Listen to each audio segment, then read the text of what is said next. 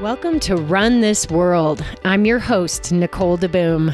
I'm a former pro athlete turned entrepreneur turned 50 year old mom of a 10 year old. No matter what stage and age I'm in, I always feel happier when I'm learning, growing, and connecting. And when I find amazing things that help me learn, grow, and connect, I naturally want to share. This is an episode in a special series I'm calling The Body Summit. My goal is to help women understand, learn, and handle the changes we experience as we age because let's face it, we're very different emotionally and physically at 50 than we were at 20 or 30 or even 40. I just so happen to be in the lovely perimenopausal stage of life. So much of the series focuses on what happens during the transition before, during, and after menopause. Today, you'll hear all about hormones from my brilliant, funny, down to earth friend, Dr. Anna Lundeen. Anna is a board certified family medicine physician. She has a BS in bioenvironmental engineering from Cornell University and completed her medical doctorate at Drexel University College of Medicine in 2006. She's been practicing medicine in the Yampa Valley since 2009. She currently works at Northwest Colorado Community Health Center part time and runs a virtual functional medicine practice called Wellev8 Health. It's W E L L E V, the number eight, health. This is important because you're going to want to look her up. As a certified CrossFit coach and nutrition enthusiast, functional medicine was an obvious next step as this approach uses nutrition, movement, stress management, and supplements to support our body's natural processes and address the root cause of symptoms. When it comes to hormone health, this approach works wonders. Anna's mission is to help busy women feel their absolute best as they tackle the peaks and valleys of everyday life. I think you will find that she has that effect even through the airwaves. I know she had that effect on me sitting across the desk, that's for sure. Uh, before we start, I am thrilled to share that we have a sponsor for the Body Summit series. It's Inside Tracker. I found Inside Tracker when I was Googling how to get personalized blood work drawn from my home based on what I wanted to analyze without a visit to the doctor. I wasn't even sure if it was possible, but not only does Inside Tracker offer exactly what I was looking for, they also have a slew of blood work options that I hadn't even considered until I saw them, some of which felt perfectly targeted to me as a 50 year old athlete. In a nutshell, this series is about being an advocate for your own health, and Inside Tracker is the perfect partner to help us do that.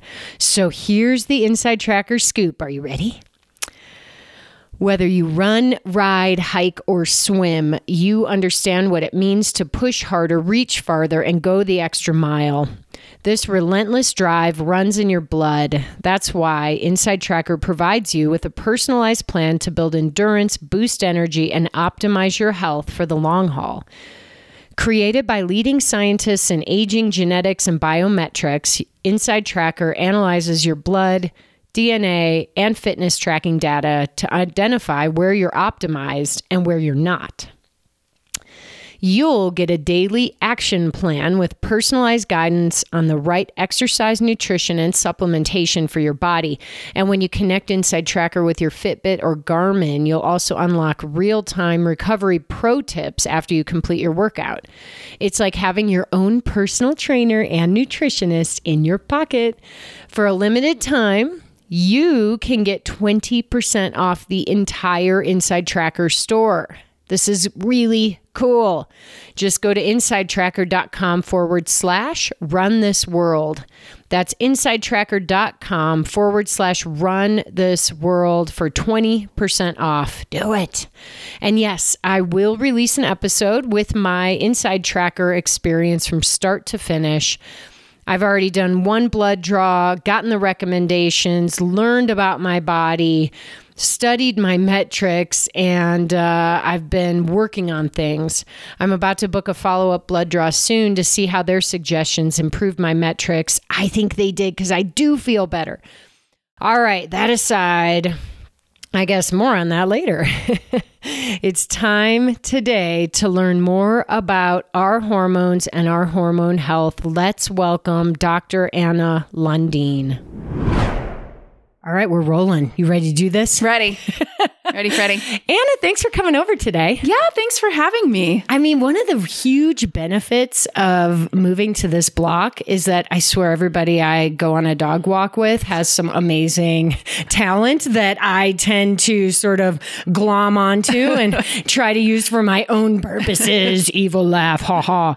Um, and your amazing quality is knowing all about women and our bodies and the hormones and the things that make us tick. So I'm, I'm certainly doing my best. Oh my say. gosh. Yeah. Well, I, you know, a while ago, I saw this um, ad for a conference that I actually ended up speaking at as well. And I was looking at the other speakers, and they were like, oh, we're going to have this medical group, and Anna Lundeen's going to do a talk on how to eat.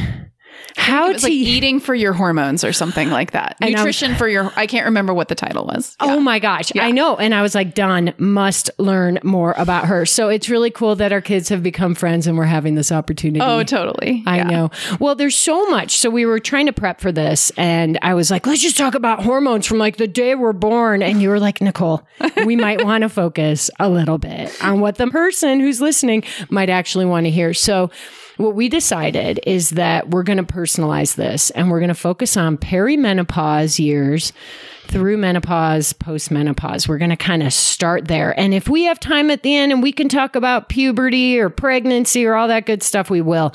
But um, I think it'd be really cool to give like a little bit of a landscape for what our hormones are doing when we hit this period of time we call perimenopause. Maybe we just start by talking about what the hell is perimenopause. That's a great place to start because I think defining some of these terms is really helpful. Um, and I think it's important to kind of understand a little bit like when I say perimenopause, I mean the years leading up to menopause. Menopause technically is 12 months since your last period. But what's tricky about that is when you're in this in between kind of place or what we might we might call the the menopausal transition that time is a little bit nebulous right because you have a period and then you're like I don't was that my last period? I don't like you, you. You're like, do I really have to wait a year before I'm like, okay, now I'm menopausal and now I can get help, or can I get help in this in between time because I don't know if that was my last period, or maybe I'm going to have another one, and maybe I'm not, or I'm probably it's probably going to hit when you're on vacation, right? Like that's how this time frame works. Is it's a just a jumbled up chaotic mess. Well, and maybe it's even, I don't know if it's fair to say you don't really know when you sort of entered perimenopause until afterward. 100%. Yeah. And it's sort of like in retrospect, you're like, oh, maybe my hormones were starting to shift and change. But there's a lot of things that happen in this time, right? So your hormones may start shifting and changing seven to 10 years before you hit menopause. And menopause, if, if it hits early, could hit in your early 40s.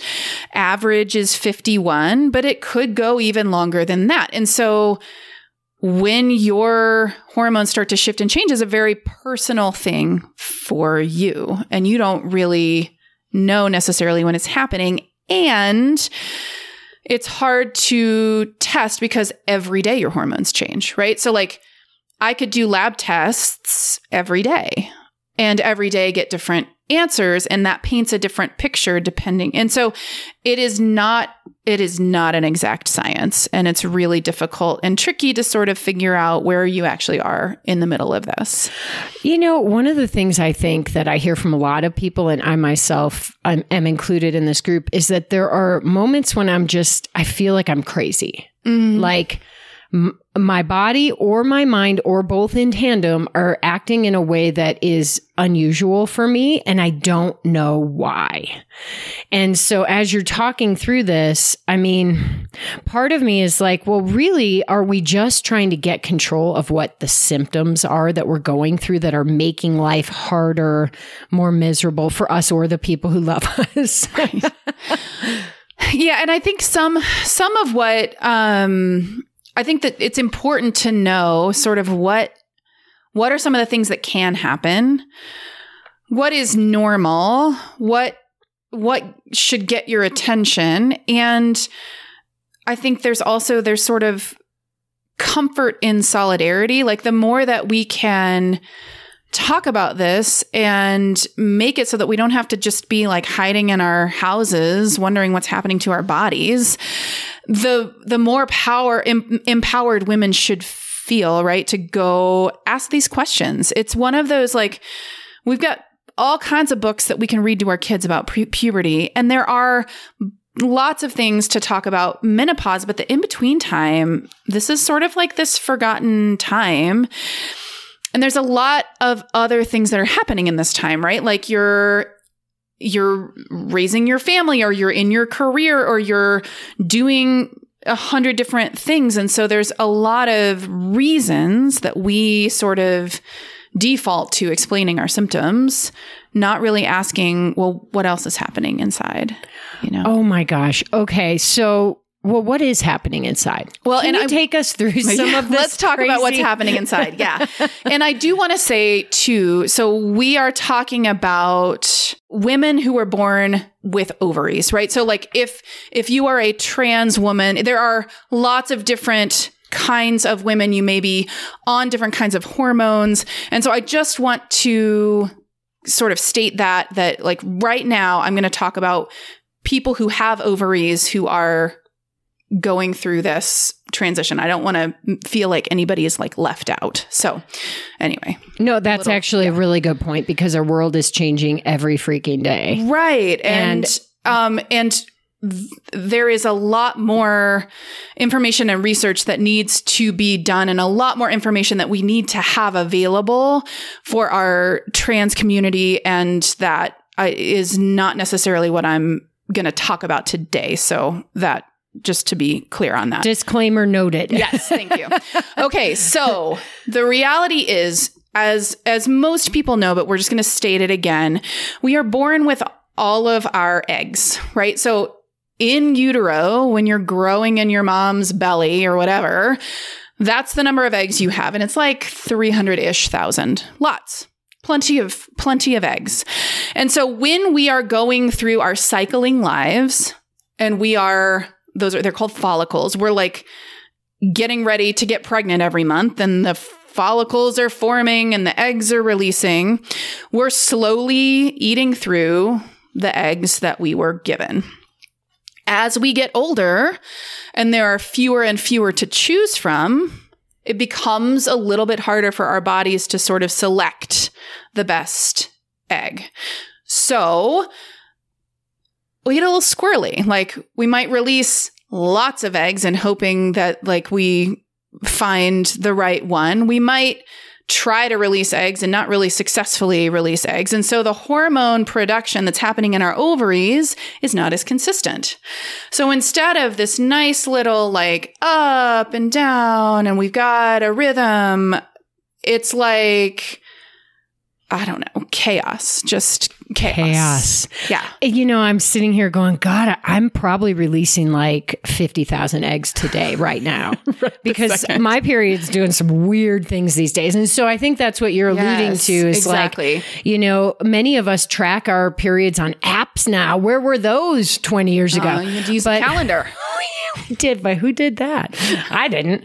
But um, but yeah, I mean, I think Yeah. that's one of the first signs is that all of a sudden you're like, wait, my period didn't come 28 days later. Exactly. And so if you are somebody who is lucky enough to have gone through your cycling life with a 28 day period, right? Like every 28 days, you can set your clock to it. One of the first things that you may notice is that now it's at 21 days and then next month it's like a week late and you're like what's happening and that's sort of usually an early sign that your hormones are not maybe as robust maybe we'll say as they were a, a year ago or whenever your cycle was normal and it's not consistent. And so you might have a short cycle and then you might go back to normal. And there are a lot of things that impact that, some of which are in our control and some of which are not. Okay, so we talked about the eggs and how that journey evolves. Mm-hmm. Can you talk about the actual hormones yeah. you keep mentioning? Yeah, yeah. Yeah.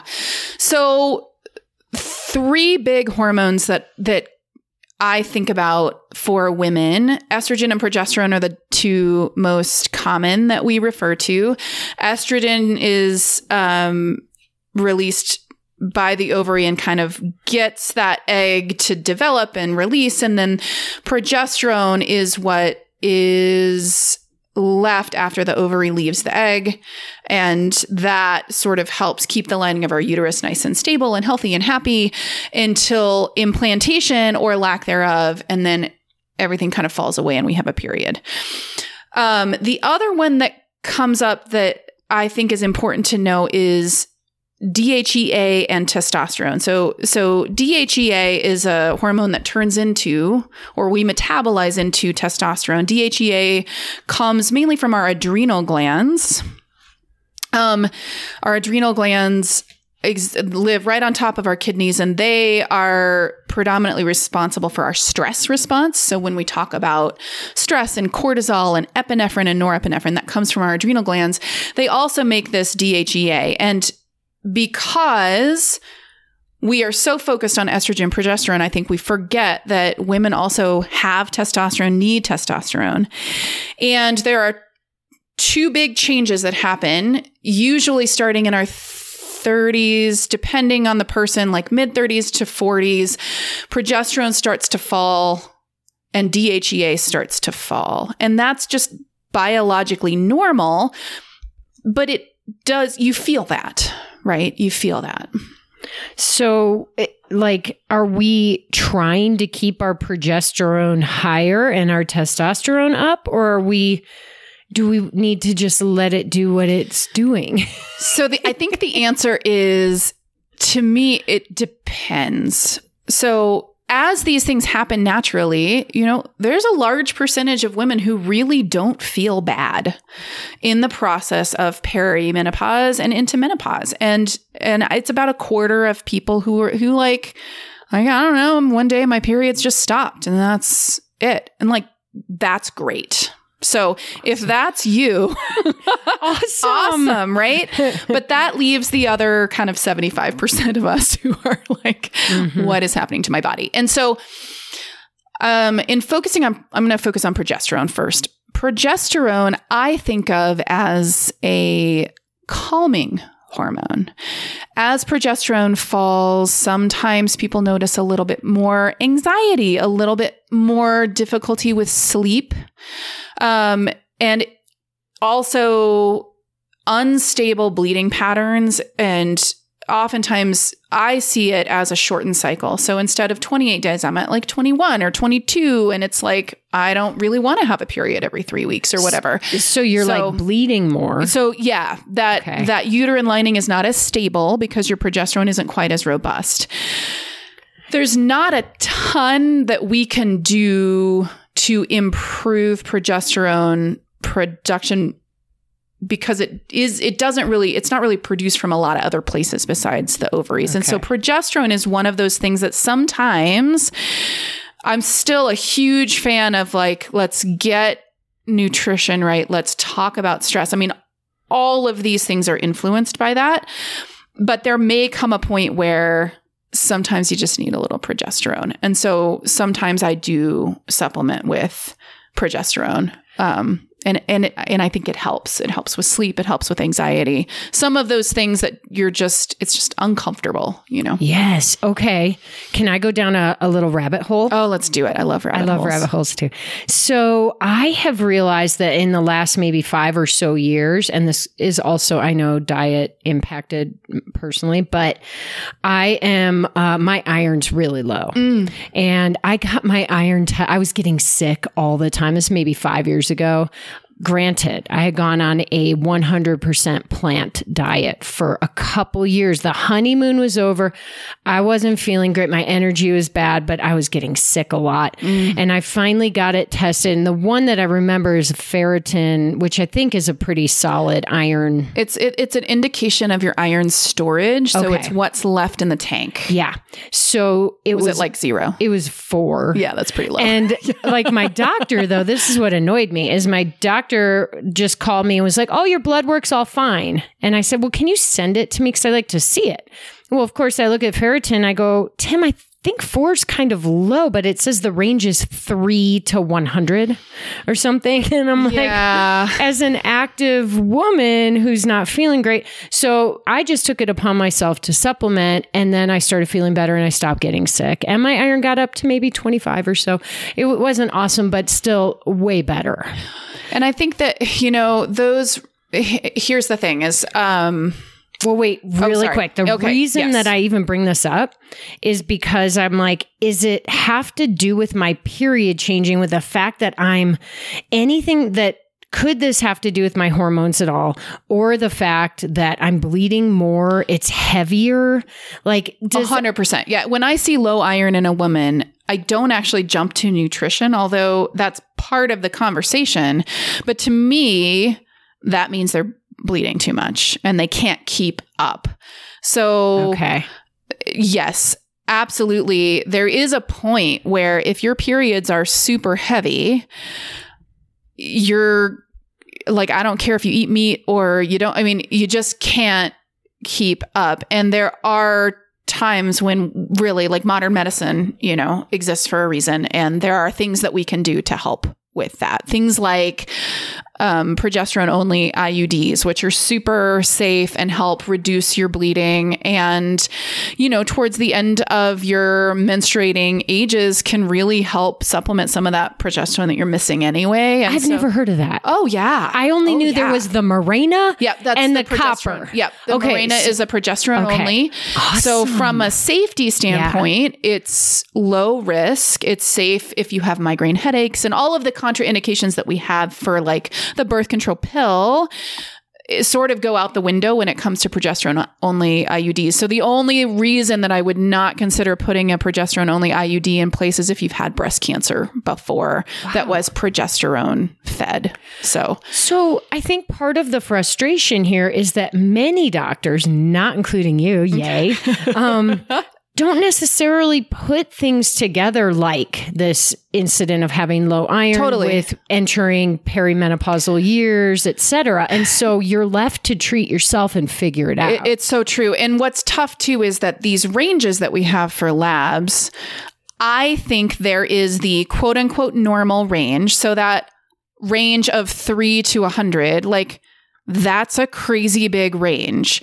Lots of people are going to fall within that that aren't what I would say ideal. And so I like to talk to people about an ideal range. I'm going to use vitamin D as an example because we're in Colorado where everybody thinks it's sunny all the time and we're going to get plenty of vitamin D and we don't get vitamin low vitamin D is one of the number one things I see every single day in Colorado.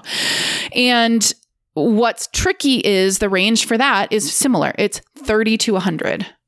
That's it's that's so if you're walking around and your and your vitamin D is 30, that's too low because tomorrow you're going to be 29 and the next day, you know, I mean, so my ideal range for that is 60 to 80. And if I don't have people in that range, I supplement them because they're not going to get it otherwise.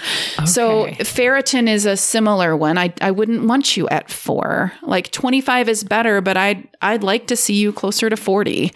Um, Yay, let's yeah. do that. Right? Okay, So- wait, vitamin D, I have to tell you something. Yeah. So, not too long ago, I posted something on Facebook and I was like, just getting my vitamin D. And I was like out for doing something outside, active. And somebody wrote and said, I love that you think that, Nicole, but you actually don't get vitamin D from the sun.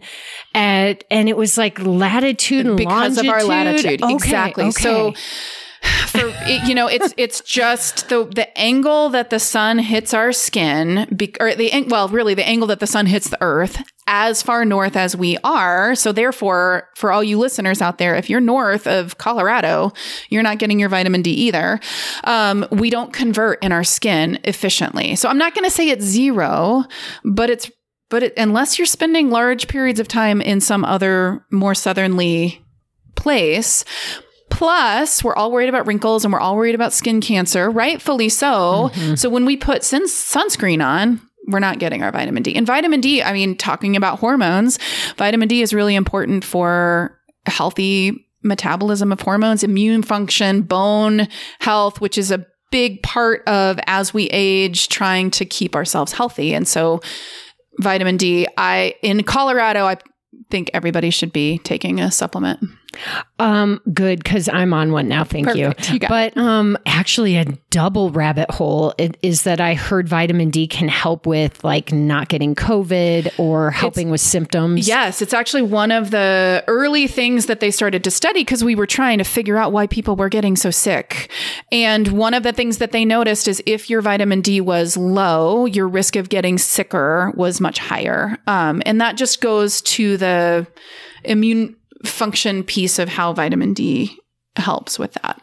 Well, and it's crazy because we, most people listening, are not trying to be unhealthy. Of course. We're trying to be healthy. That's why we're listening. And we're trying to learn and understand what's going on. But, you know, sometimes you can do all the things you think you need to do and your numbers still don't come back in a range that, you know, is ideal mm-hmm. or optimal. And so here we are, you know, learning, oh, I need to supplement this, that, or whatever. I recently, I actually, one of our sponsors today is Inside Tracker, and they are such a cool company. They do mobile blood draws, which I actually had done from my home here in Steamboat one morning. And the hardest part about it was not having coffee till like 8:15 when he left. I was like, "Oh my god, I can't believe I can't have my coffee." But um but you can also uh, go to their uh, any of their designated labs and get your blood drawn and it's cool because what I love about it is that we're taking our health into our own hands by in in this case going on the inside tracker site and choosing what package what markers you want them to do. to do. Exactly. And um, what I found is that I really thought I had really good vitamin D. And I think it was like 38. You know, Yeah. I mean, so you I got was. some work to do. I now, got now some you work know. to do. Yeah. Totally. Yeah. And so those of us who are like, oh, I'm probably perfectly healthy in every other way except for whatever's going on with my, you know, uh, female hormones, I would say look at the whole picture. And that's, uh, you know, I mean, I think the thing too that I think of is hormones. Hormones are chemicals in our body that communicate. So they float around in our bu- our bloodstream and they tell all the different organs where where we're at. But they do so in response to their environment, right? And so the brain is involved, our sex organs are involved, but the biggest thing of all is our gut and our level of inflammation. And those those pieces for me as a functional medicine thinker uh, those come first. So I think, okay, our hormones are doing X, Y, and Z. Why? Why are they acting that way? If they're not behaving 100% normally, what might be telling them to do that, right? Because they're doing that in response to something. Um, and I think it's important to look at the whole picture, like you said. So, for example, stress. I hate to say it because we all know we have it, and sometimes it's better to just leave it alone. But why is that? Why, Why is it better to leave it alone? I, it's not. That's the it's thing. like poking not. the bear. It's- I know, but Like, it's like don't. Um, so I think my patients, when they come to see me at the health center, they get really tired of me asking them about their stress because they're like, look, I'm here because of my hormones. Like, yes, but when we have stress, stress, first of all, makes it harder for us to digest our food. We're not getting the nutrients that we think we are. Like we're eat even if we're eating perfectly, we're not maybe digesting our food the way that we think we are. Um, stress leads to inflammation, and in our adrenal glands, it makes us spit out all this cortisol. Cortisol does a couple of things. One, it takes away from our adrenal glands' ability to make DHEA. So our testosterone goes down. Um, two, cortisol increases insulin. Insulin is a hormone. Insulin is a driver for poor eating. So, like when our insulin goes up, we crave sugar, we eat poorly, then we get more insulin. And when our insulin is high, our ratio of progesterone to, um, to estrogen goes out the window. And so all of a sudden, we have more estrogen than we should compared to how much progesterone we have. And we enter this state that looks like estrogen dominance. That's the word that I use. It's it's a it's a state where um, our periods go crazy. We feel like we are gaining weight in our middle and we can't lose it. Um, we feel sometimes flushed, sometimes um, irritable, angry, anxious, depressed, Bitchy. bitchy, out of control, and um, not at ease. And when we really kind of break that down, when we take stress away, our bodies are amazing. Our bodies know what to do until we push them to the point where they can't function anymore. Okay, so it's like great. Let's just take away our stress. Oh, right. Wouldn't that be nice? And and it's like I keep thinking of stress. First of all, I thought of the estrogen dominance as like Maleficent. she like rises up out of us and she's it can feel like that. very goth looking and scary. Um but you know, stress can be physical, it can be emotional. Sometimes both. Yeah. Yeah, and I think that um, I am not here to tell you that stress is going away. It's not. Um, I think it's just important to know that it does have an impact on your health. And so we are all shouldering a lot. And I think that's why this is so good to just talk about, right? Because if you know that you're not alone, every single person with ovaries goes through some version of what we're talking about at different states in time. And you'll if you think back, think about a time when you don't feel like you were under stress. What was it like? What what did you feel like in that moment? How do you feel when you're under lots of stress? And then you can kind of start to see those patterns and everybody will be at different extremes.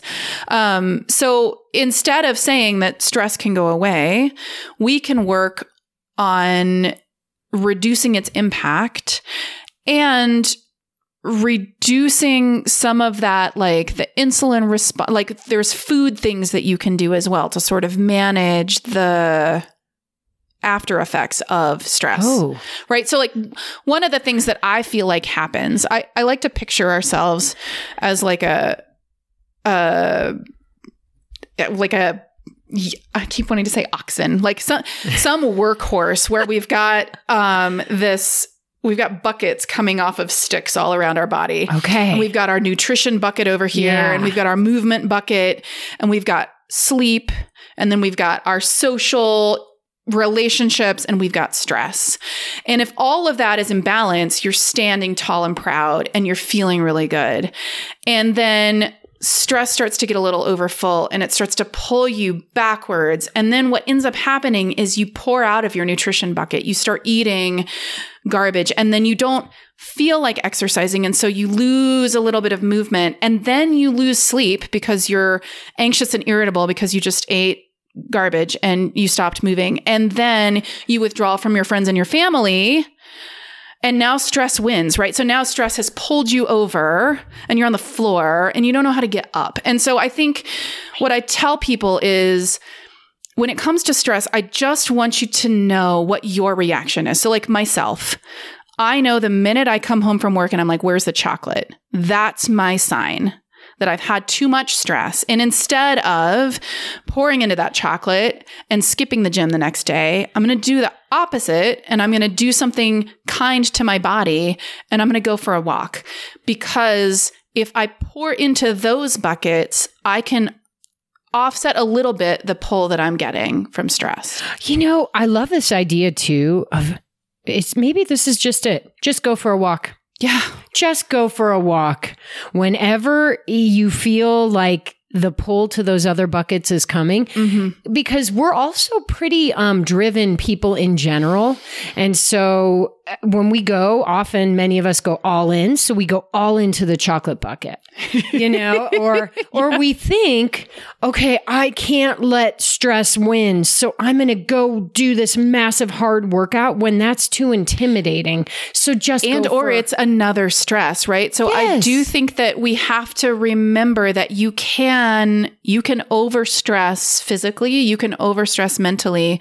Um, and sometimes you just have to be kind to yourself.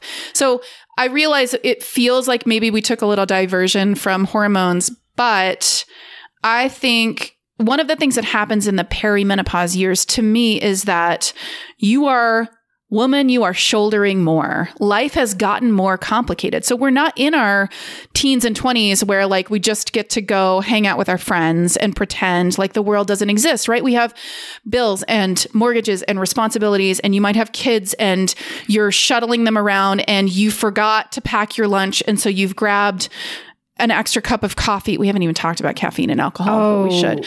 And you're running, you're burning that candle from both ends, right? And so now your stress looks different. Your ability to cope looks different. The time you have in the day looks different. And your hormones are changing. That's a lot.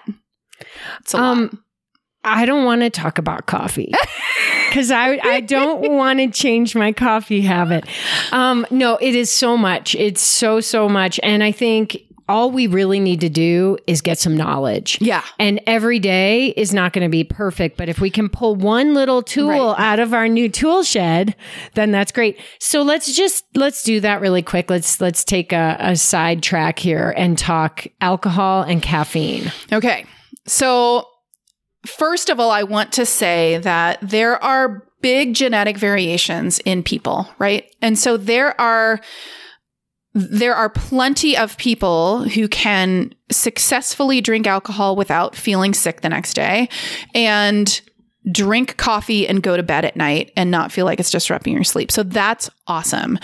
I also think that there is a strange, and I think COVID sort of added to it, there is a strange normalization in large amounts of both of these things that isn't really healthy and it isn't really normal. Um, and I think we've sort of lost our way as to like what is normal. So I am not going to take away your coffee and I am not going to take away your wine. But I think it's important to know what it can be doing in your body. So let's talk about caffeine first, because that's how I start my day. You you came in today. I was like, "Do you want a coffee?" Yeah, and I and I personally have learned about myself that for better or worse, genetically, I do not metabolize caffeine very well and I do not metabolize alcohol very well. And that's a bummer, but at least I know. So there is a you know how do you know that um, i i actually did some genetic markers on myself and so this is this is out there there are genetic markers that will look for specific mutations that will tell you how well you do or do not metabolize these things. Um, but it's not necessary to to do that. I think you can also just sort of get in touch with your insides and figure this out. Yeah, but what if you're curious? So yeah, how, how do you do that? So if you're curious, so first of all, I will say. Um, there is a company called Pure Genomics. Um, it's a branch, I believe, of Pure Encapsulations. Who, um, if you have ever done, uh, what is it, 23andMe or Ancestry, I think any of those things where you have submitted DNA for other type of testing, Pure Genomics can actually pull some of these mutations for free. Whoa. I know. It's a little crazy trick. And i don't you know i have like as a medical provider access to that. I'm assuming that that's something that you can sign but if not i guess reach out to me and we'll chat. Um, there are other labs who will do genetic panels for things like this as well. Um, so in general when you drink caffeine it it has a chemical reaction in your body where it can and this again is more based on how well you metabolize it, increase your cortisol. We've already talked about the downstreams of effects of cortisol, but you know, cortisol increases stress. And so if you feel like you're leaning on coffee or caffeine because you literally cannot function, we need to work on sleep and restoration and stress because it should be something that you do because you enjoy. If you're not sleeping at night, you may be drinking too much caffeine. The half life of caffeine is long. So most people who have a cup of coffee at eight in the morning still have about a quarter of that caffeine in their system when they go to bed at night. Whoa. Yeah. And so if you're drinking coffee throughout the day and into the afternoon, there's a really good chance that that's interfering with your sleep. And I think it, you know, if your sleep is awesome and you feel like it's not awesome, like I said, you don't have to make any changes based on this, but it's just good to realize that it really it is in your body. Um, alcohol, the bottom line is alcohol increases estrogen. So alcohol has some um, metabolic effects in your body beyond just the fact that it it sort of breaks down like sugar. It actually changes the way that you metabolize food for the time that you're detoxifying it. The other thing is it goes through your liver. So you have to detox alcohol through your liver. You also detox estrogen through your liver. Hmm. So if your liver is busy detoxing other things, you're not probably detoxifying your hormones the way that you need to. So that can lead to a bump in estrogen. And depending on what kind of hormone issues you're dealing with, you may not need more of that. Wow, this is so interesting. So, back in the day, I did copious amounts of alcohol and caffeine. Mm. And I remember I was probably like 30 when I started to, towards the end of my drinking career. Because um, if you've listened to my podcast, you all know I've been sober for like 15 years now, right? And Anna, of course, you know that because you you always offer me seltzer, which is so nice um, at, our, at our neighborhood gatherings. But um, basically, I would realize at the end of the day, I would feel like my heart was skipping beats. Like I was having almost like arrhythmias, little heart kind of and, and it, palpitations. I, yeah, yeah, and yeah. I would notice that if I had both alcohol and caffeine in higher than normal doses in a day. Yeah. Um, that was, you know, just one of many signs that it was it was time for a change. it was time for a change. You know, and and hey, we all have things in our lives that we use to cope whatever they are. And some of them have a more genetic or biological impact than others. But when I quit drinking, I, um, my, my caffeine intake probably went up a little, but I felt like I did it in a way that was less risky. Like I would go out in the early, you know, many years ago, I would go out and get like the quad shot Americano and follow it up with another espresso chaser. And, you know, it was like, it was like I was drinking caffeine to get caffeine drunk. Yeah. Like, like you had something to prove. Yes. Yeah. So well, and like you said, sometimes more intense people we go all in. I do. I did the same thing in in residency, and it's really only recently that I have kind of decided that sleep is more important than feeling like I have superpowers in the morning. Like I don't. God. Um. So yeah, yeah. Because we start to take a strange pride in doing these things that are not healthy. Like, oh, I, you know, I got four hours sleep last night, so uh, I know. I you know. know, I'm Wonder Woman when you're actually when not. really under the surface of your skin, your cortisol's freaking out, you know? Um, and that's not good for you. Well, and I think we condition our bodies. So a little bit of conditioning, but also we just get used to feeling a certain way. Right. So you may be walking around going, I feel pretty good, but you don't know what really good feels like because you've never tried it. Right. Oh my gosh. Okay. So Yeah. our goal is to help women as they're going through this menopause transition in their lives to actually feel really good, even with symptoms that sometimes tell them otherwise. Yes.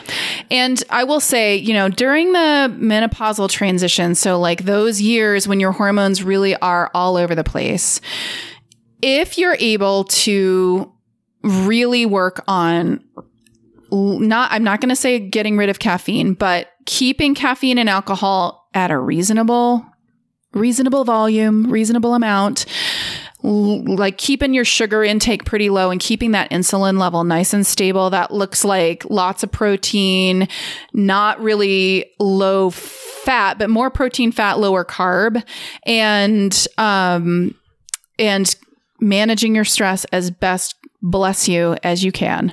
Um, that that looks like more good days. I'm not going to say that even if you eat perfectly and move perfectly and do all of this perfectly that your periods are going to be regular. That's just nonsense because you're still going through a transitional time. Um, if you are getting to the point where you're like, I'm doing all this and I'm still feeling like garbage, I think it's worth having a conversation with your doctor. And I think what's tough is that not all doctors kind of understand what this time looks like, feels like. And for better or worse, you guys, we live in a world where women are often seen in the medical world as needy or hysterical, or we're just told to buck up and deal. Now, if you are a man and you have erectile dysfunction and you walk into the office five minutes later, you got prescriptions for Viagra, Cialis, whatever you want, and everybody's like, oh, you poor thing. But for women, when we go in and we're like, I feel like I'm crazy and I'm losing my mind and I can't stand my husband anymore, or whatever it is, you'll get labs done and then people will say, I don't know, looks normal. And then you'll be offered an antidepressant. This is why I got into functional medicine because I was like, God, like, there's got to be something else besides Prozac or a birth control pill when I feel depressed and I don't want to function for two weeks out of the month. Like, why? Why? Why are why are these our answers? Um, this is insane and so true. I mean, you're lucky if you do have a doctor who who does understand, who does want to try to help you and does take you through the spectrum of like, here's some natural things you can do, you know, all the way up to here's hormone replacement therapy and all of those things. Um, but so many people don't. Right. And so, okay, a couple questions. I'm going to backtrack for a second. I want to get to the question of how do you figure out what doctor is the right doctor? Yeah. But what I want to ask you first is why are you even going to like why do people come to you in the first place? What did they tell you? What is their problem or their biggest symptom? The okay, so I would say a couple of things that people come to me talking about. First of all, um, irregular periods. So I would say the woman who goes from my cycle is perfect 28 days i can i can set my clock to it to like I've missed one or it came early or now I'm bleeding twice a month. So irregular bleeding is probably the most common thing that I see in this transitional phase. Um, and then the other one is more vague. So I see a lot of people complaining of fatigue, sleep, insomnia, um, irritability or mood changes, but not depression. So it, it's like they may think, well, am I depressed? Like they're they're asking those questions, but they don't technically meet criteria for full on depression. They're just sort of struggling with not feeling well. Not feeling like themselves. Not feeling like themselves, exactly. And I'll tell you one of my big things. I can't think of words. Yeah. And it reminded me focus of and memory. Yeah. It's like when I had mommy brain, you know, when you first have a baby, and some people out there listening have, and you'll relate because you'll wake up and you'll be like, Can you go get that thing in the, ah, it's the box by the wall that's cold and there's food in Yeah, it. And you open the door and that thing in there, like you can't even think of the word fridge, totally. Right? And that happened and it went away for a while, but it's back. Mm-hmm. So is that part of That it? can be. That totally can be. I want it to be. the- yeah, yeah. No, it totally can be because th- these are communicating molecules that float around in our bodies and they impact our brains.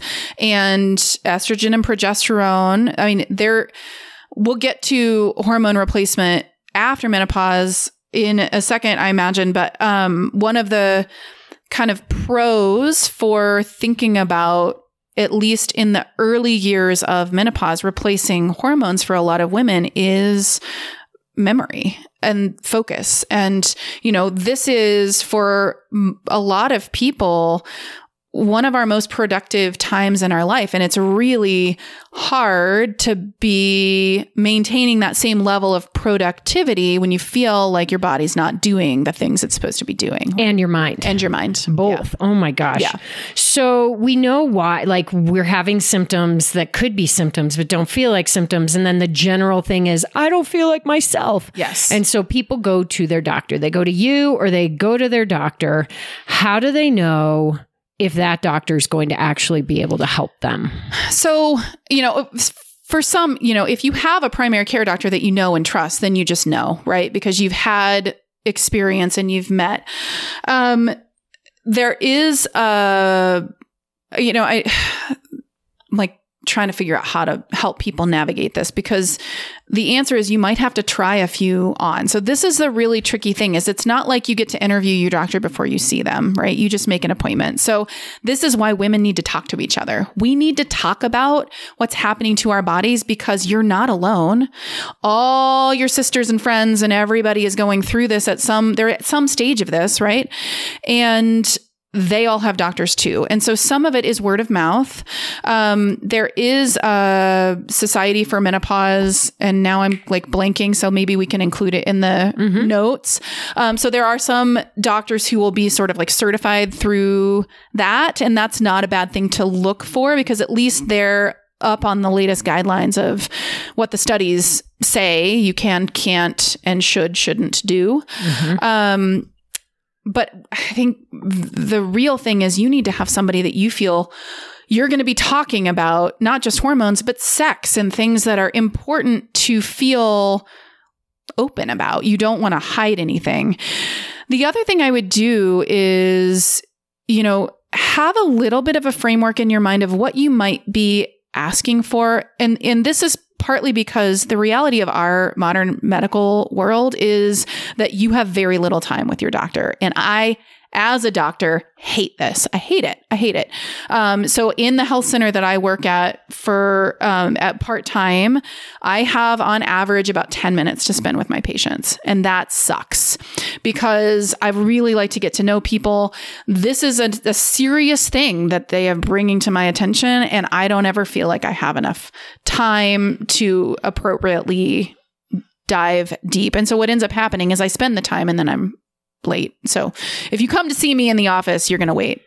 exactly. Oh my gosh. Um, what I would recommend though is have a list because one of the things that happens is you go into the doctor's office and whether they're putting the pressure on you or not, it feels like time pressure, right? So you're you're stuck feeling like you you don't you got to rush.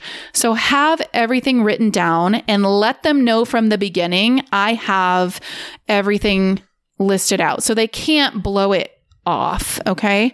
Um, and then ask from the beginning, are you comfortable managing hormones in the menopausal transition? Because hopefully people know their limitations and they'll be able to say yes, no, maybe, let's see what's going on you know. Right.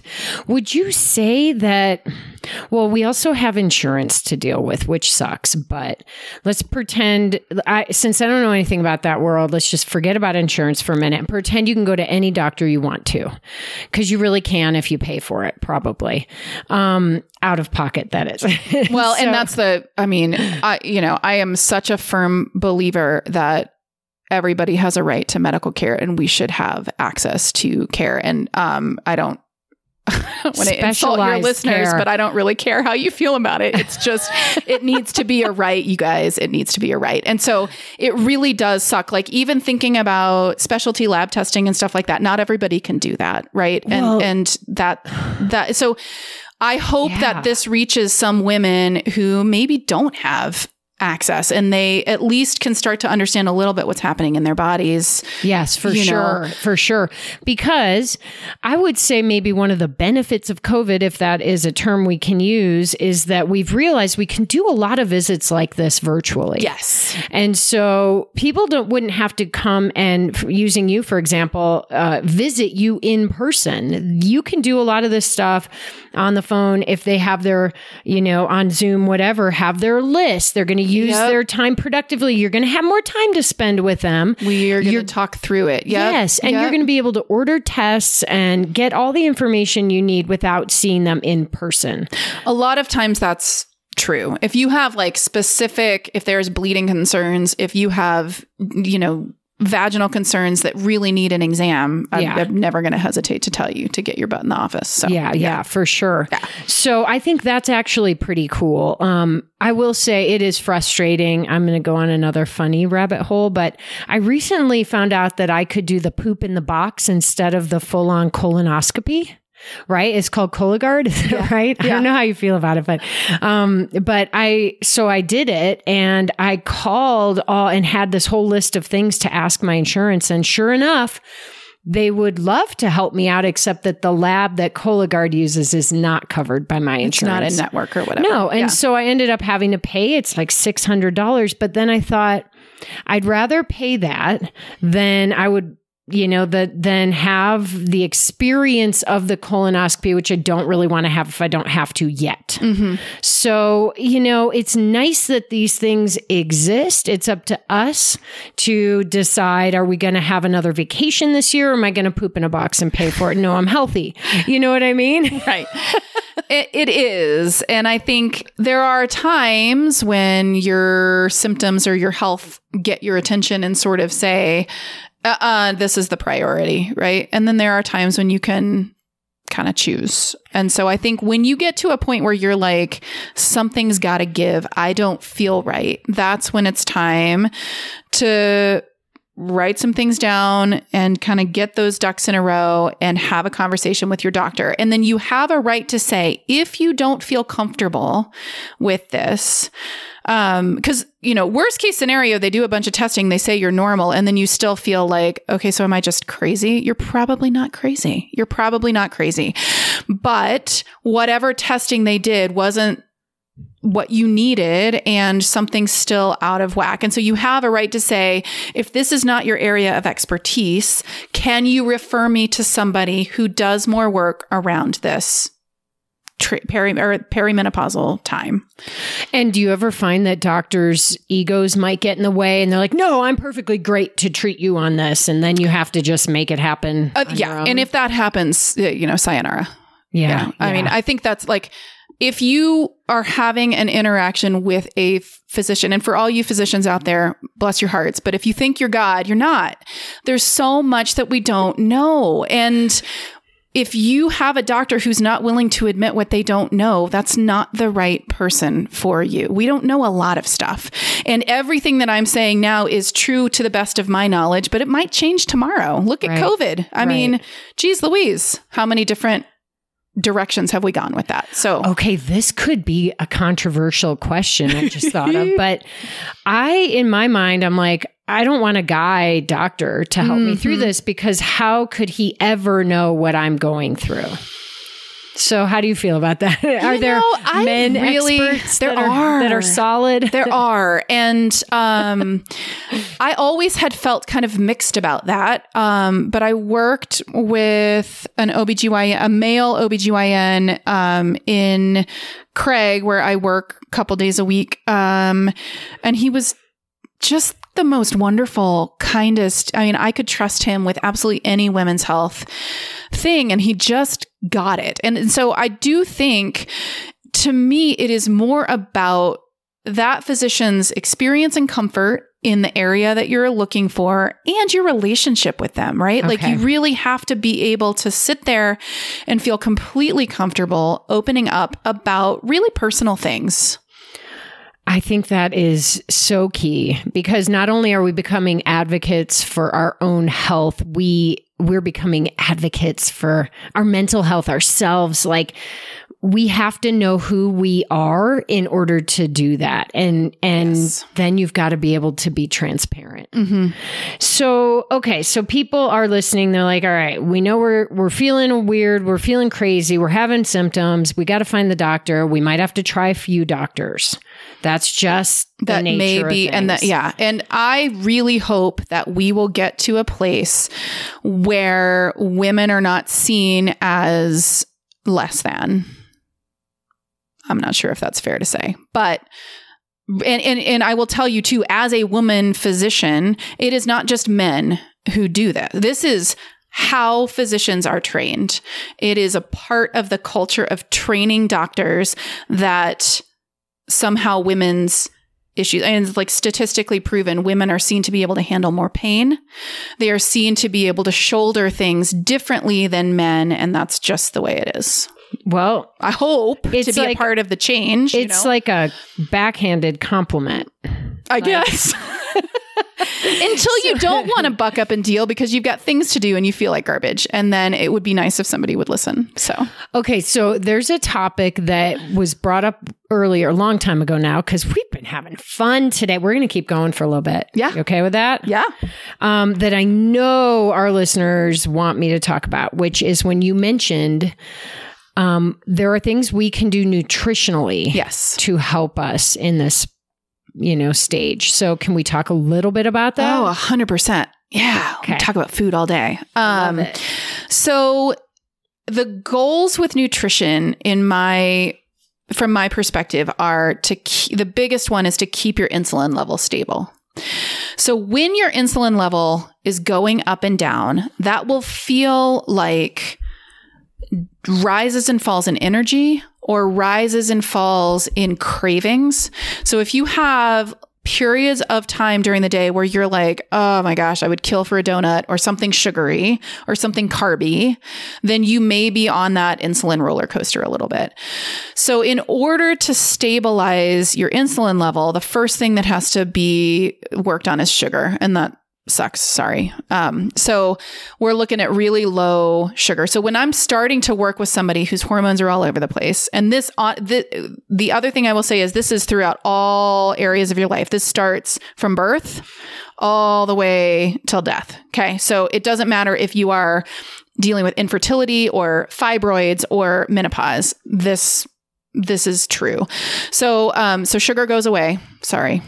Um we're looking at kind of like a Mediterranean style diet. So it ends up being high protein, higher fat than I would say higher healthy fat and pretty low sugar. Not this is not paleo. This is not like I'm not saying no sugar or no carbs or no grains. Um, but my my perfect day looks like um about and this will be different by age and um, a little bit by um, activity levels, but somewhere in the like 60 to 120 grams of protein a day. It's a lot of protein.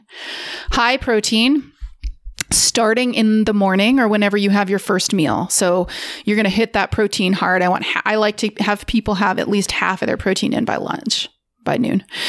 Um good healthy fats, so fish, coconut, avocado, olive oil, like healthy healthy fats. 6 to 9 veggies a day, one or two fruits a day, and then one or two grains a day. preferably like we're going to avoid processed food because yuck. We're going to avoid, I know, I know, we're going to avoid sugar. We're going to avoid, um, you know, basically everything that you look at and you're like, wow, that looks really good. It's probably bad for you.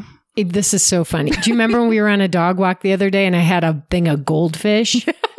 Because Wilder was with us too, and uh, I was like, "Hey, do you want a uh, do you want a little processed food snack?" And you were like, now that you said it like that, no.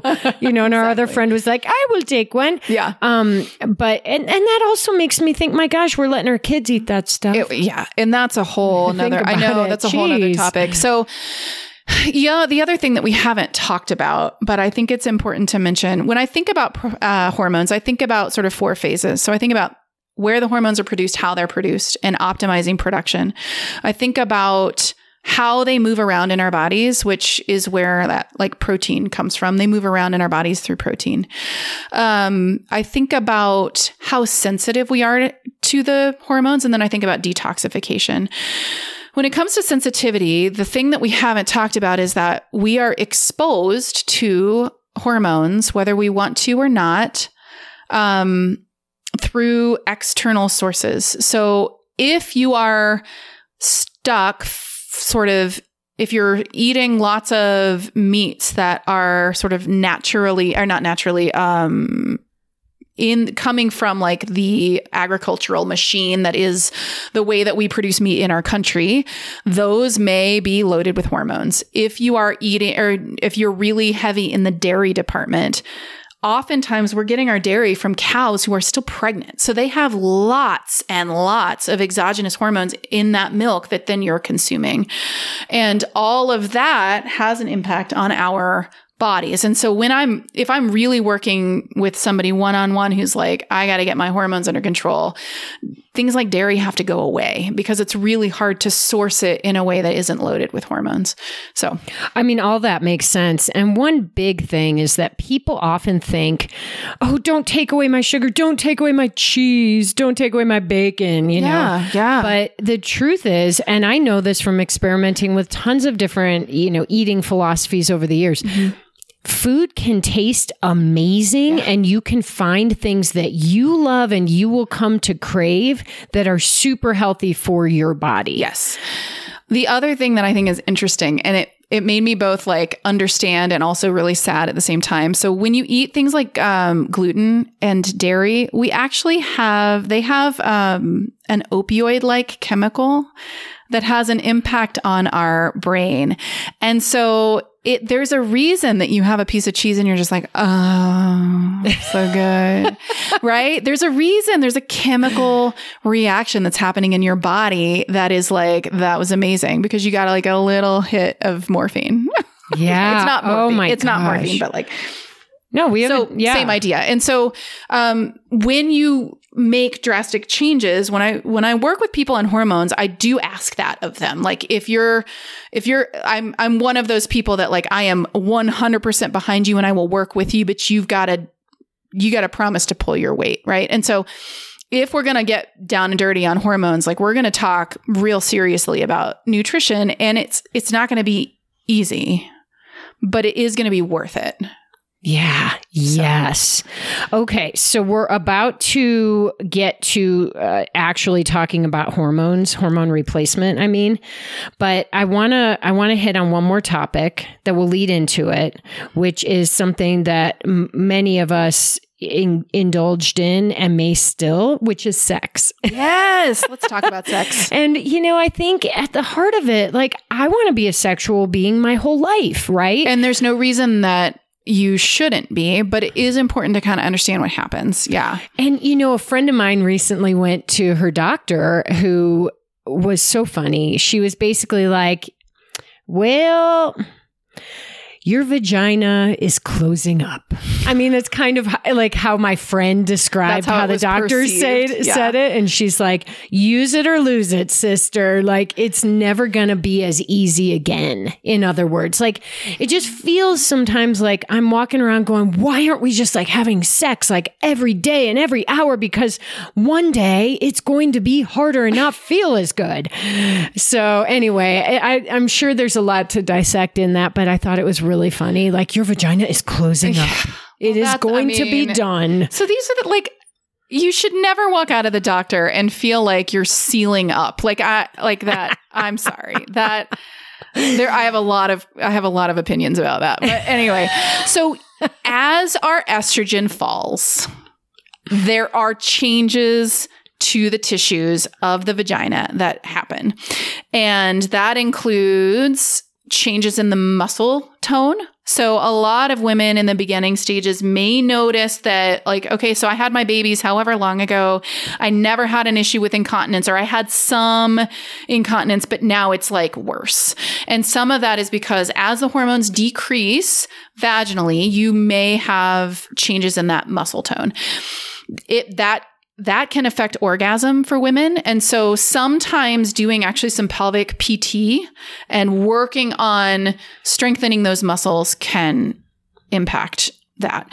Um, dryness. That's probably the biggest thing. Yep. And with that dryness, there is some shrinking. So estrogen does make the vagina stretchier and longer. So when estrogen goes down, the opposite happens. Now, when we talk about hormone replacement, the vagina is almost like a separate place. I mean, it's not, it's in your body. But when we replace hormones, like if you're having hot flashes and all of the other symptoms that come along with menopause, and you're talking to your doctor about hormone replacement, it is hard to get enough. Like you, you're going to have to be on pretty high doses of hormone replacement to actually impact the vaginal tissues enough. And so I like to think about the vaginal issues as their own separate thing because I kind of treat them separately. So eh, there are a lot of women who go through menopause and they really kind of sail through like some hot flash, like no big deal. Don't feel like they need a lot of hormones, but the vaginal dryness is like Killing you. killing you. And like they went from really having a great sex life to feeling like almost afraid of it because it hurts. And that we don't want that. Okay. So that um so one of the things that I talk to people about starting in your 40s is we're going to pretend like our va- uh, our vagina needs face cream, okay? So you put night cream on your face, okay? You're going to put some coconut oil on your vagina. we could be doing that anytime we Hey, want. anytime. It's, it's in the kitchen. Go get it. No big deal. No big deal. yeah, no big deal. Give your vagina some face cream. I no, I mean, it. actually, like not. Backtrack. Don't put face cream on your vagina. Put some coconut oil on your vagina. It is safer. Um, but that, you know, just moisture, right? So that is natural unless you're allergic to coconuts. Could you just use your lube? You can, you can, but a lot of lube is water based. So it wears off So faster. it, it evaporates. And, Okay. and so I like the oil based. Yeah. awesome. Yeah. So that's just there for you. Not going to hurt yourself. You're not going to hurt yourself. Okay. Very nice. Um, so that's step one. Now, as you get to where it, be, if it becomes more of a problem, if you have burning, if you have pain with sex, if sex stops to be stops being fun or enjoyable, that's where there's a couple of ways you can go. Vaginal estrogen is sort of the gold standard, and for the most part, it's low risk. You don't actually absorb a ton vaginally. There are, like we've talked a little bit, if you've had a previous history of breast cancer, it's going to be a bit more of a deeper discussion. But um, vaginal estrogen works. You might, uh, most of the time, it's like twice a week. Um, which you know you have to like. That's why I t- start with coconut oil. Now you're in a routine. You've got a ritual of doing s- doing some night cream, and then twice a week you're going to start throwing some estrogen in the mix. Okay, um, and it is perfectly reasonable to ask your doctor for a prescription for estrogen cream if you're having vaginal dryness. Does the dryness last forever? It does. It does because there's no estrogen. you Okay. know. So the dryness, yeah, it- it- you know, and it, it dep- and, and it doesn't bother everyone. Like not everybody has dryness and atrophy and pain with sex to the same extent. It's Uh-huh. really variable. I think another thing to remember is we make estrogen in our fat cells. So depending on what your body is made of, you may have more estrogen than others. And right, so okay. that, you know, there's differences there. Um, the other thing that exists is um, they, you can, and I believe that this has to be compounded. I, at least that's how I've done it. Um, is you can use a DHEA uh, vaginal suppository. And the reason that I bring this up is that this is DHEA is eventually um, converted to testosterone and then to estrogen in our bodies, but in our vaginas, it's not. But it can act as a little bit of a hormone replacement, and it's a little bit safer if you're on that, um, have a history of breast cancer kind of thing. Wow. Yeah. God, this is so awesome. Yeah. All right, so let's say we've covered a lot of things. I mean, there's more. There's there's so always more, you guys. More. There's always more. But um, but let's move on to when people decide it is time for me to do this thing called HRT. Yeah. What? How? Why do you make that decision? So that is a really really good question, and I want to kind of think about it um, based on lots of different factors. So the biggest reason people start on HRT is hot flashes, I would say. That's the the main symptom that that drives people to just be like, I cannot, I'm not sleeping, I'm soaking through my sheets and I'm miserable and my partner's miserable. And, um, like for the sake of my life or my partnership or my marriage or whatever, I, I like need some help. Um, so that's a really big reason. Now, there's lots of press out there about HRT and all the different studies that have been done to try and prove that it is or it isn't helpful. And so I think what it's important to know, just like putting it all together, is we we talk about HRT close to that last period, right? So that when you're starting to have hot flashes, it's it's the statistics of like safety and stuff are much better in the four to six years, sort of right after menopause. If you're already 10 years out from menopause and now you're deciding that you want to think about HRT, the risks are very different. And that I, I think we're going to leave, let's leave that alone. Let's talk okay. about like when you're in this transition time. So things that HRT is really good for. So when we talk about HRT, we're talking about supplementing estrogen and usually progesterone unless you don't have a uterus. And then oftentimes people won't supplement progesterone. Um, I think that that's a little controversial. I think you you can't. Progesterone has a lot of benefits. Um, we've talked about like the sleep and and the anxiety and that kind of thing. Um, so I think you can ask if you don't have a uterus. Let's say you've had a hysterectomy, but you're like, I kind of want to be on combination. That's not going to hurt you. Um, so we do that. Um, mainly to prevent hot flashes, but it has this downstream effect of boosting memory a little bit. So like there, there's this, and this is all still being studied, you guys. But there are there are some data that supports that it may help prevent Alzheimer's.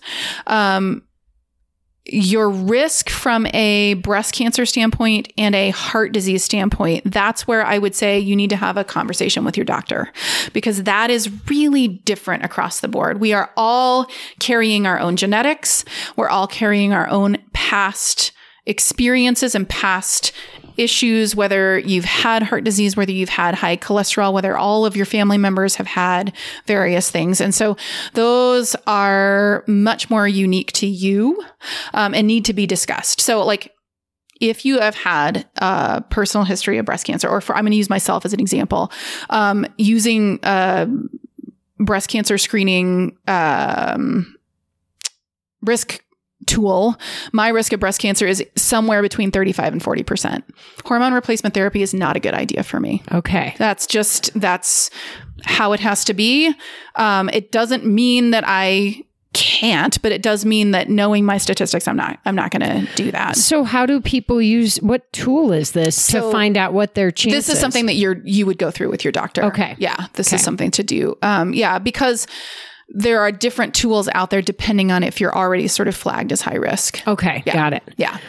So so basically, a doctor is not going to tell you you must start HRT. This is always going to be your decision. It's always going to be an option. Yep. And there are, so we didn't talk about the benefits of bone health. That's another really, really, Oh. really big one. So Okay. HRT is hugely helpful for protecting your bones. So this is why I think sit down and talk to your doctor. Don't be afraid to ask these questions. If you have a really great family history when it comes to heart disease and breast health, but everyone in your family has osteoporosis by the time they're 55, hormone replacement therapy could be really, really important for you, right? So, um, these are individual things. Well, and it's funny because the whole topic reminds me a little bit about getting an epidural or not mm-hmm. in your preg. You know, when you're having when you're birthing a child, it's yeah. like I'm going to try to do it without the epidural because I'm just going to be as tough as I can, right? And so there are women out there who I've heard say like, "Don't do the hormones, stay off them, tough it out. You can get through this." And of course thing. you can. I mean, women have been doing this for centuries. Of course you can. But I guess I'm here to tell you, you don't have to. Like, so, you know, if you're, uh, like, like, oh, if you're in like labor and in um, in the labor industry, sorry, not in active labor, having a baby, and if you're in the labor industry and you're having to work outside in the heat in the summer and you're having 17 hot flashes a day and you feel like your smoke is coming out of your ears, maybe you don't have to do that. Like maybe maybe there are things that we could do to make that more comfortable. you know, Yeah, and that's that is science and modern medicine. That's right. Yeah. yeah. um, this is amazing. I mean, so, I mean, I hope it's helpful. I know that I, you know, this is a whole branch of science. You know, I think it's it is always hard to boil this kind of thing down into like one hour. So well, and it, it can't. It Mhm. it absolutely cannot. But we have we've gone deep in places. We've skimmed the surface in places, and there are a number of people who probably are going to want to reach out to you and say, "Hey, maybe you can help me." Um, and and I hope they do. right, yeah. So yeah. how actually how do they reach you? So, so I have a virtual functional medicine practice. Uh, my website is wellev8health.com. So it's W E L L E V, the number eight, health health.com. Um, and I am actually running a hormone reboot program starting in mid September. Um, so that will all be virtual. Um, I'm happy to provide information if you are all, um, if anybody is interested. Um, I really, the whole goal is to help balance and stabilize hormones without drugs. Um, and that is not, again, that's not because drugs are bad, but that's because we have a lot more power than we think we do. And I want people to know what their power is. Yes, and I agree. Um, I, all of that information is in the show notes. So Perfect. just scroll down wherever you are listening. Um, I actually was like, God, I hope we can talk about puberty because I'm kind of feeling bad for my husband or many of us whose partners are watching their spouse go through menopause at the same time that their children go through puberty. But you know what? We should do another episode on that. Oh, that's a great idea. Let's do it Okay. Because I I know that we feel crazy from this whole menopause transition, but I have a feeling I'm going to feel a little bit uh, crazy in a different way watching and not being able to understand or remember what it was like. You know, so many years ago to go through what Wilder is about to hit. To go through. Yeah. I'm just thinking I have two girls and one shower. oh, And I'm wondering what that's going to be like. But, you know, we'll we can do hard things. This is Uh, the thing. we, they can come over anytime, or you can And shower. and use one of our showers. um, all right, and uh, you know what? I almost actually forgot. There is a question that I ask every guest who comes on the show, and even though this is a special series, I'm doing it because it's in the Run me. This World podcast. If you can leave our listeners with one final piece of advice, one little nugget to help them run their worlds in a bigger and better way, what would it be? I think the big thing is I would say remember you are worthy of love. By yourself and others and this world around us. Just love. Yeah. We're way too hard on ourselves all the time. Oh, I love it. Love it. Love ending it on love. Okay. Thanks, Nicole. Till next time. All right, everyone. Thank you so much for tuning in today. It feels good to take charge of our health and our bodies, especially at a time in life when they are doing crazy, unpredictable things. Do not forget to take advantage of our offer from InsideTracker to be the best advocate for your own health as you can. For a limited time, Run This World listeners get 20% off the entire InsideTracker store. Visit insidetracker.com forward slash run this world for 20% off. Do it. And if you have questions, shoot me a note. Nicole at NicoleDeBoom.com and I will answer any questions you have. Okay, everybody, that's all I got today. You know what time it is. It's time to get out there and run this world. Have a great workout, and we'll see you next time.